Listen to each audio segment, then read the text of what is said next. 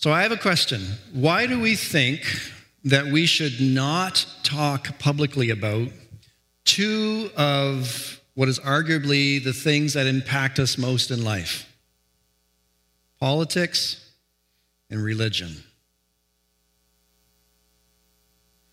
Why do we have this construct in our culture, our society, that says we should not talk publicly about politics or religion? You know why. Because we don't agree, and it's going to end up being a fight. And somehow we have lost the ability to accept people who think other than us, and sometimes radically different. In our culture, we've lost it. In our society, we've lost that. And to some degree, I wonder how much we've lost that in the church as well. So today, just because I can, we're going to talk about politics and religion. We just took part in a political statement. By celebrating communion, we're declaring that Jesus is Lord until his return. And if Jesus is Lord, if Jesus is King, if Jesus is President, Prime Minister, world leader, then that means nobody else is. So I'm going to invite you with me this morning to make a declarative statement that Jesus is Lord. Jesus is Lord. Let's say it again. Jesus is Lord. That is a political statement. Today's reading, as we go through Luke, and we're nearing the end of Luke, is about Jesus, his politics, and his religion, and some political religious groups that interact with him. So I want to read this story from you from Luke chapter 20, beginning at verse 27. So remember last week, Jesus was pegged with the question should we pay taxes to Caesar or not? And he said, Give me a coin. Give to Caesar what is Caesar's, give to God what is God's. And if you missed last week, you need to go back and listen to that because you'll find out how much belongs to God. You probably know the answer to that, but listen to it anyway. Verse 27, Luke 20. Jesus was approached by some Sadducees, religious leaders who say there is no resurrection from the dead. And they posed this question Teacher, Moses gave us a law that if a man dies, leaving a wife but no children, his brother should marry the widow and have a child who would carry on the brother's name. So that was a law that they tried to live by. If a man's wife, or if a man died, the brothers in the family would take her as a wife, the next brother, the next oldest brother. Well, suppose there were seven brothers, and the oldest one married and then died without children. So the second brother married the widow, but he also died. Then the third brother married her, and he died. And this continued with all seven of them who died without children. This sounds like a movie that you'd be watching, right? And you're like, what's up with this woman? Finally, the woman died. So tell us, teacher, whose wife will she be in the resurrection? For all seven of them were married to her. Don't forget what we were just told by Luke. They didn't believe in the resurrection. So Jesus replied, Marriage is for people here on earth, but in the age to come, those worthy of being raised from the dead will neither marry nor be given in marriage. They will, they will never die again. In this respect, they will be like the angels. They are children of God and children of the resurrection. But now, as to whether the dead will be raised, even Moses proved this when he wrote about the burning bush long after Abraham, Isaac, and Jacob had died. He referred to the Lord as the God of Abraham, the God of Isaac, and the God of Jacob. So God is the God of the living, not the dead, because they are all alive to him. Well said, teacher, remarked some of the religious teachers of religious law who were standing there. And then no one dared ask him any more questions. But then Jesus presented them with a question. Well, why is it, he said, that the Messiah is said to be the son of David? For David himself wrote in the book of Psalms, Psalm 110, The Lord said to my Lord, Sit in the place of honor at my right hand until I humble your enemies, making them a footstool under your feet. Since David called the Messiah Lord, how could the Messiah be his son? Because a king would never do that to his son. And then, with the crowds listening, he turned to his disciples. Remember this? Throughout Luke's gospel, there's different groups, and it doesn't mean that they're not there when he's talking to one group. So he's still talking to all of them, but he turns to the crowds and he says to the disciples, Beware of these teachers of religious law, for they like to parade around in flowing robes and love to receive respectful greetings as they walk in the marketplaces. How they love the seats of honor in the synagogues and at the head table at banquets, yet they shamelessly, shamelessly cheat widows out of their property and then pretend to be pious by making long prayers in public. Because of this, they will be severely punished. And while he was in the temple, he watched the rich people dropping their gifts in the collection box. And then a poor widow came by and dropped in two pennies. I tell you the truth, Jesus said, this poor widow has given more than all the rest of them, for they have given a tiny part of their surplus. But she, poor as she is, has given everything. That is a beautiful, wonderful, politically charged conversation. There's three groups in this scenario with Jesus the Sadducees. Um, what I read for you is teachers of religious law. The literal wording are scribes, who were probably part of the Pharisaical group, the Pharisees. So you've got the Sadducees, the Pharisees, and particularly the scribes who were involved with them, the, the elite um, religious leaders among the Pharisees. And then you've got the crowd and the widow. And I want to just tease out a little bit from each of these three groups and the interaction they have with Jesus. So you've maybe heard about the Sadducees. They're not often mentioned in the Gospels. They're kind of a group that's there, but we, we don't have a lot of information about them in the Gospels, but we know quite a bit about them. They were politically motivated. They were the kind of people that said, Herod is king because he got Rome to put him in place as king. Better to work with Rome and Herod than to work against them. So they were considered somewhat liberal in their, in their willingness to compromise their religion by partnering with the local authorities and the local government. And of course, Luke says they didn't believe in the resurrection. So you read in verse 27 that the, the Sadducees came to Jesus, but they didn't believe in the resurrection of the dead.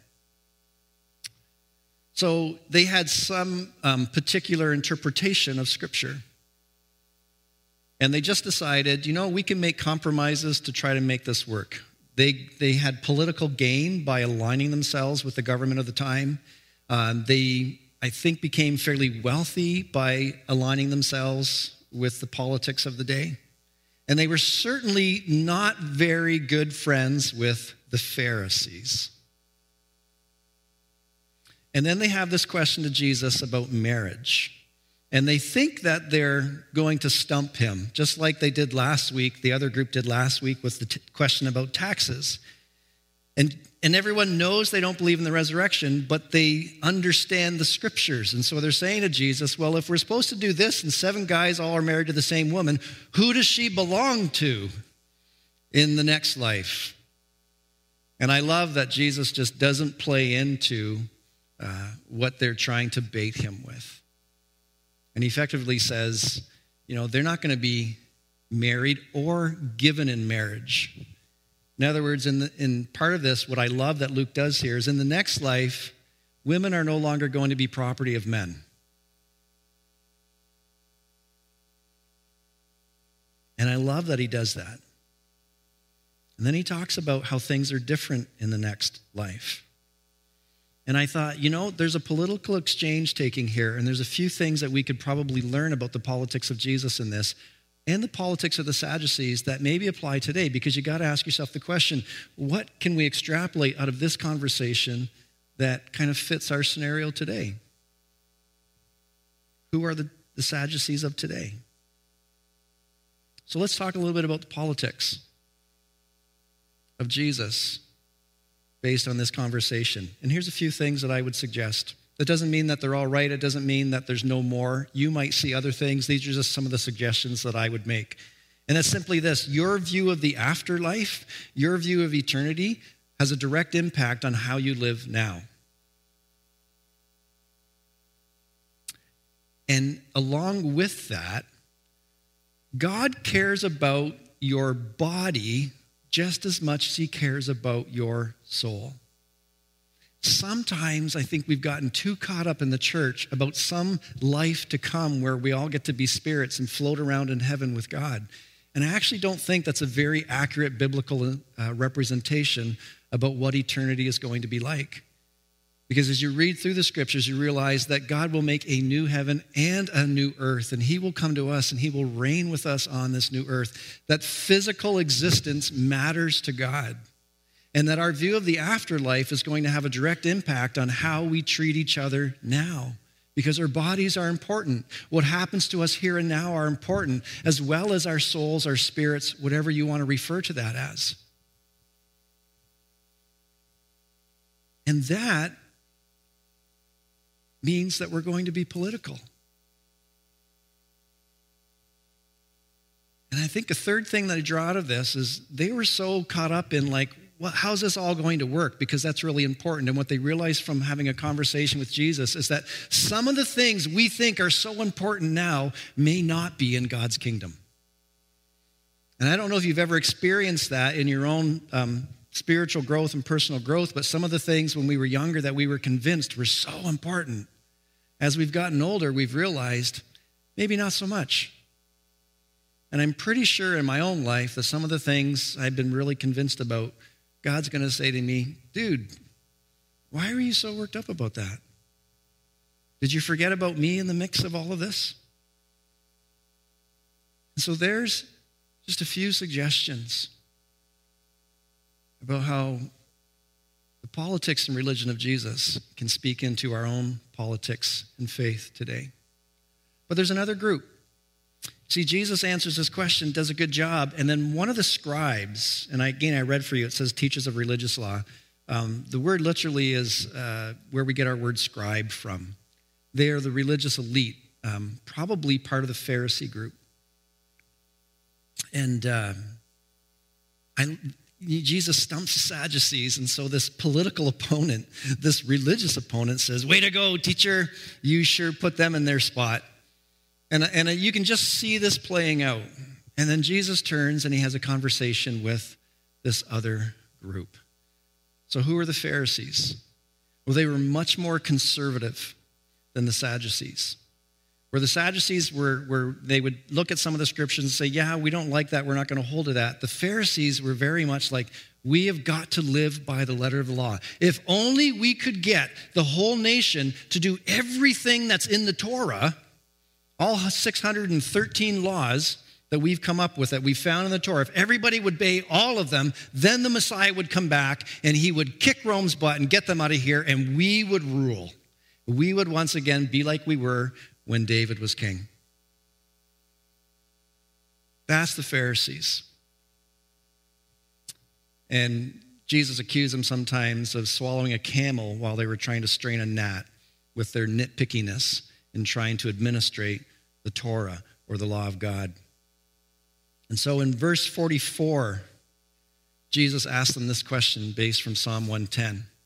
If David said to my Lord, Sit at my feet until I make your enemies a footstool for your feet, how then could he call the Messiah Lord and the Messiah be his son? In other words, the person that you think you're expecting as Messiah, you're wrong.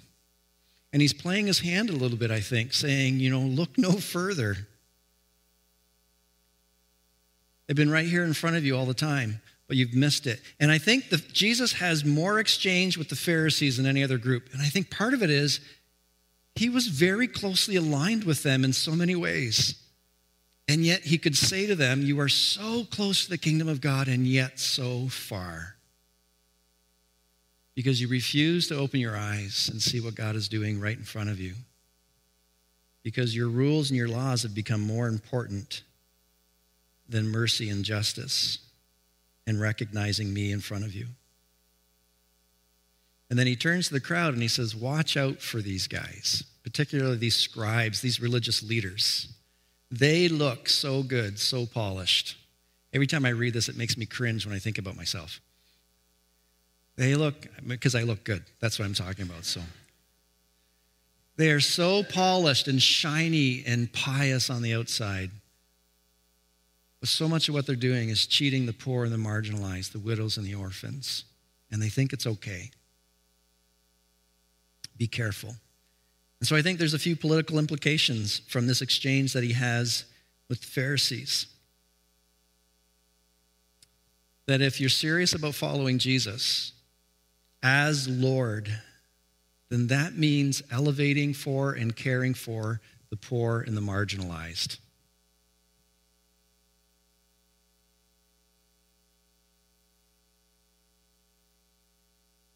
That the sacred and secular are not separate.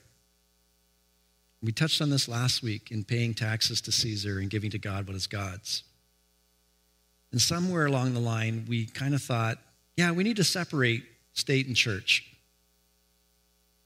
And yet, in this day, and I just think if you're serious about following Jesus, it is going to have a direct impact on the way that you do politics.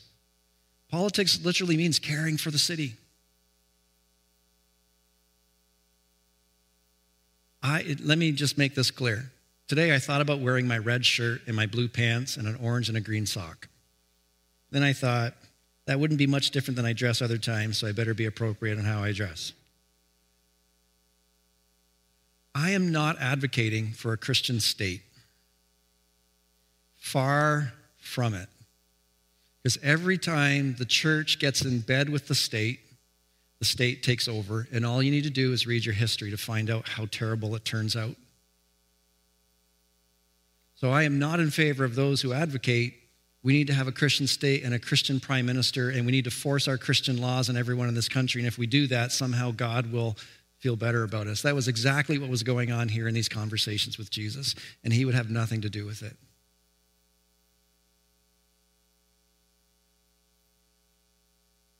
But I do think our faith drives our politics. You're free to disagree with me. You are free to be wrong.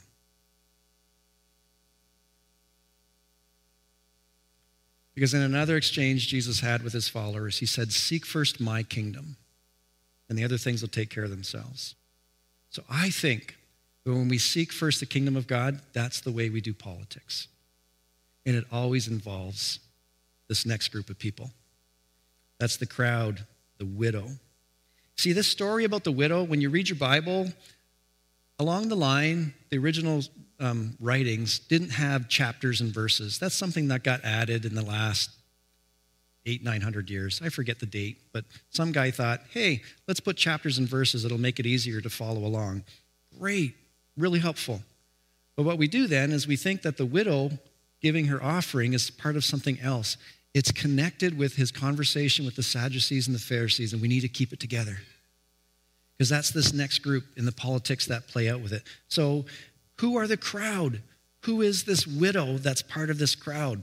They're the survivors. They are the people with no power that are often experiencing injustice at the hands of those who are in power. And the one thing that they show again and again is complete trust in God and in each other to care for each other. And I think that has huge political implications. So, in this section from verse 45 in chapter 20 right through to verse 4 in chapter 21, here's just a synopsis of it. With the crowds listening while Jesus was in the temple, a poor widow came by and dropped in two coins. And then Jesus, referencing those who had already given, said, They have given a tiny part of their surplus, but she, poor as she is, has given everything she has.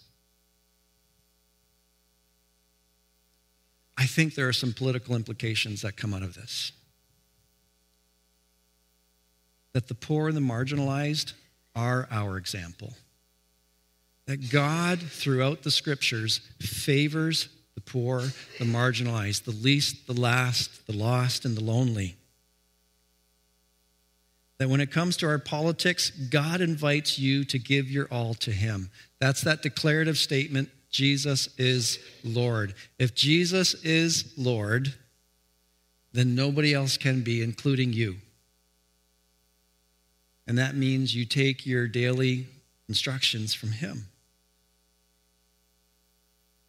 And that if you want to be great in this life, if you truly want to be great in God's kingdom, from Jesus' perspective, learn from the least and become like them.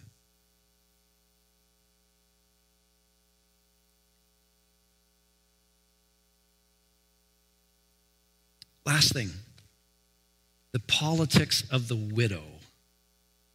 This lady in this story, the politics of the widow could also be described as the politics of sacrificial giving. And if I could sum up the politics of Jesus in one phrase, it would be this right here the politics of sacrificial giving. This is how Jesus models for us how things work in his kingdom, what he wants from his people, how he wants society to care for one another. And this kind of leads to um, our own scenario here at New Life. I want to spend a few minutes talking about sacrificial giving for our situation here as we live out the political implications of caring for each other, of caring for our community, of caring for our region, of, of modeling who Jesus is and what he offers people as we become his hands and his feet.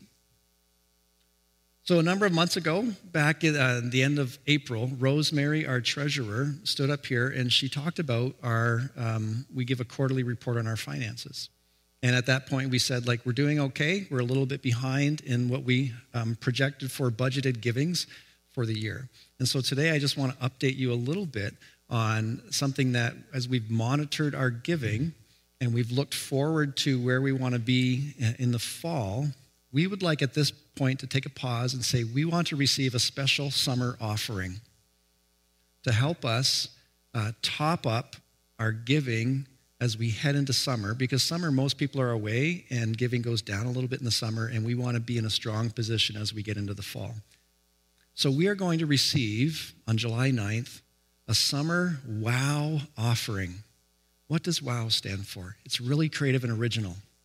The widow's offering. Wow okay so for lack of creativity we're calling it a summer wow offering that we are inviting you to join us in participating in.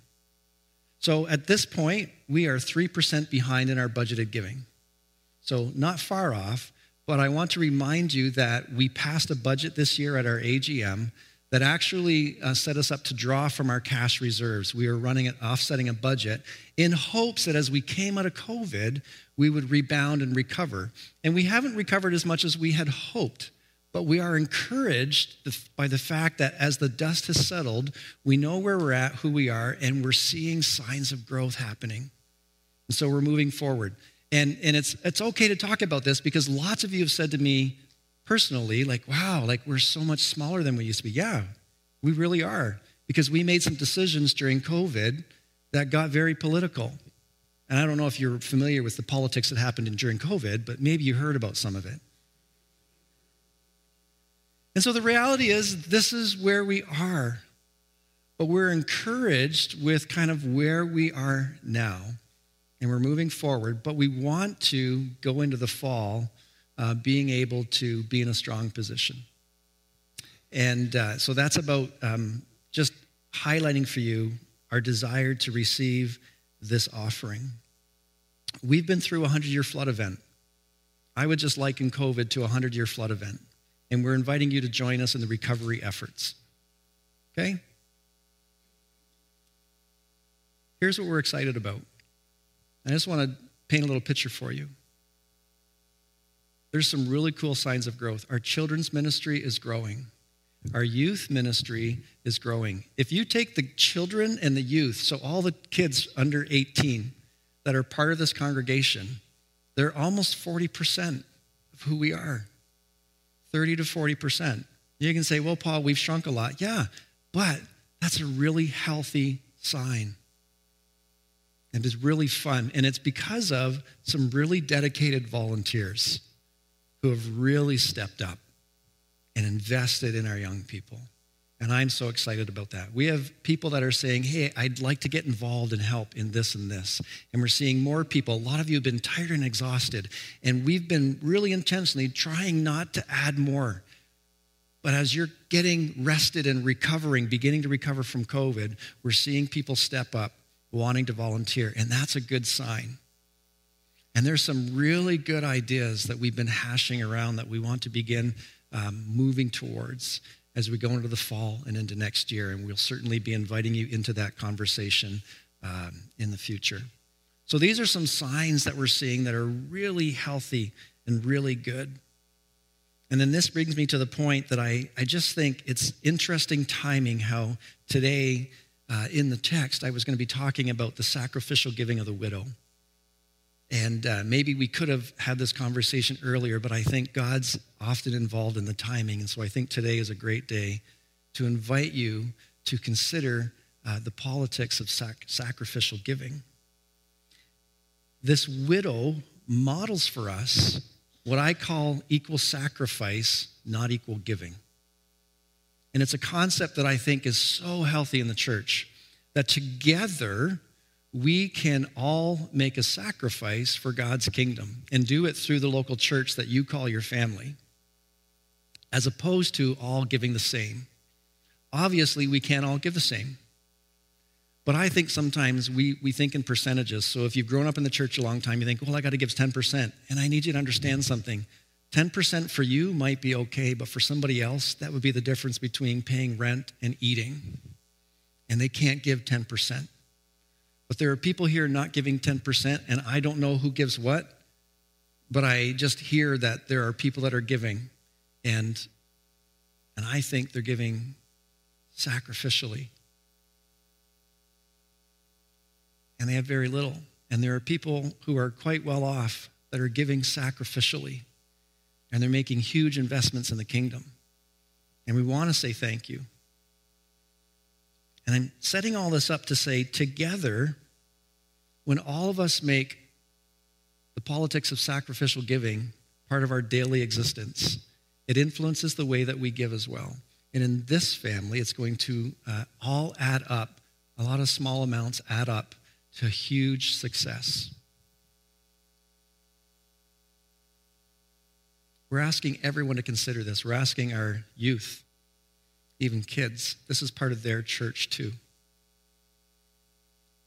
And we are so committed to this.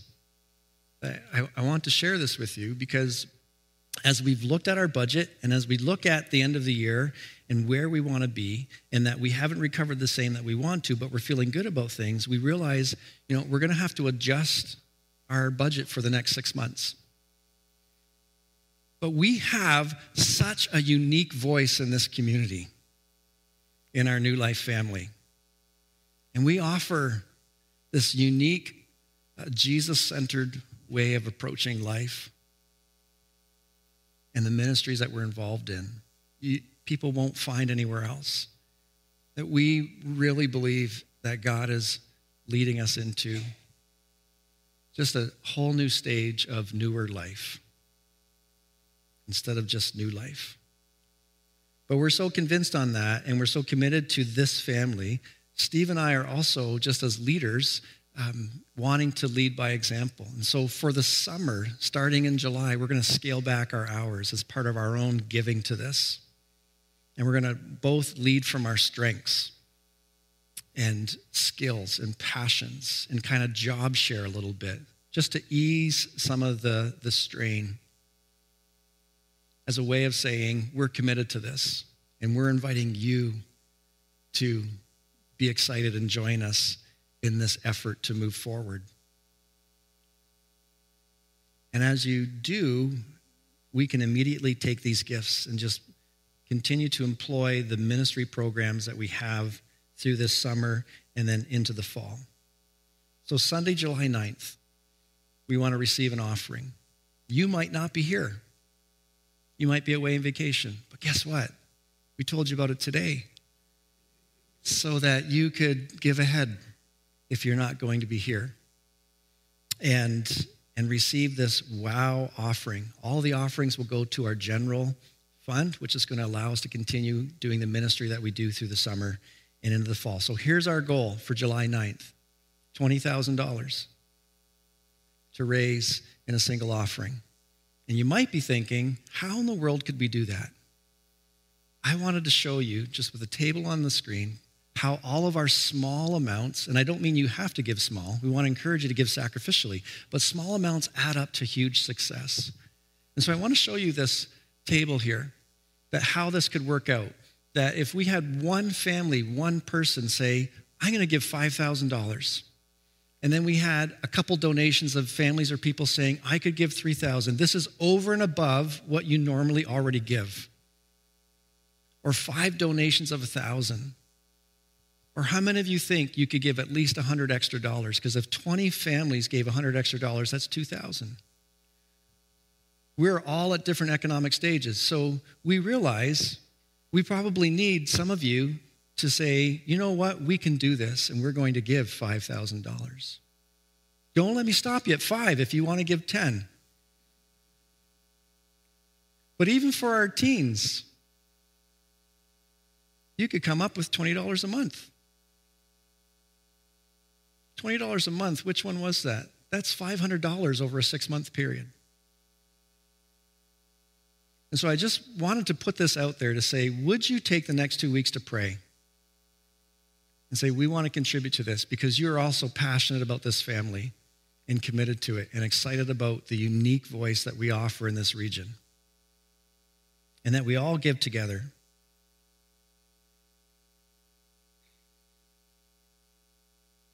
How do you give?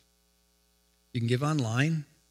Many of you do give online. You go to newlifecollingwood.com in the top right corner. If you're on your computer, there's a big button that says give. If you're on your phone, you click the menu, scroll down to give, and it'll take you to our church center. And in the drop down menu from our church center giving platform, we've actually created a wow offering. Remember, widow's offering. Wow.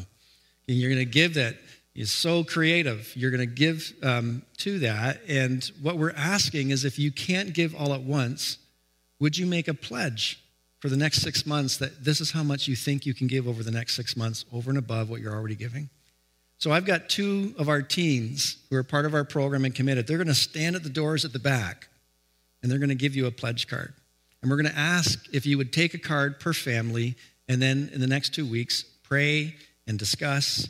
And then on the 9th, we will receive those offerings. If you're giving online, please indicate um, that it's the WOW offering. If you're giving through e transfer, you might need in the memo to just put wow offering.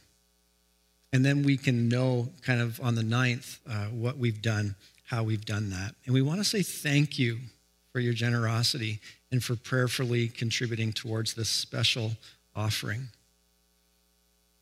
We really are excited about where we're heading and what God's doing um, now, but also down the road. And we're just inviting you to be part of this really cool recovery effort. At the end of the day, Jesus and the widow show you what your politics and religion should look like.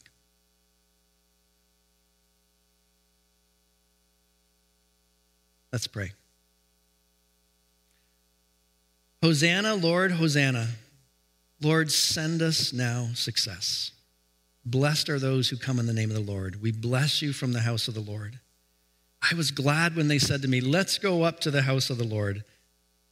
Jesus taught us, saying, There is no need to be afraid, little flock, because your Father is pleased to give you the kingdom. And I was glad when they said to me, Let us go up to the house of the Lord. Lord, show us who we are. Show us what we can do when we trust you completely. Open our eyes to see the world around us and the need for us to be Jesus to this world. Open our hearts to become fully devoted to you open our hands to give. Jesus is Lord. Jesus is our Lord. And now all glory, praise, and honor be given to Jesus, who lives and reigns with you in the Holy Spirit, one God, now and forever. Amen.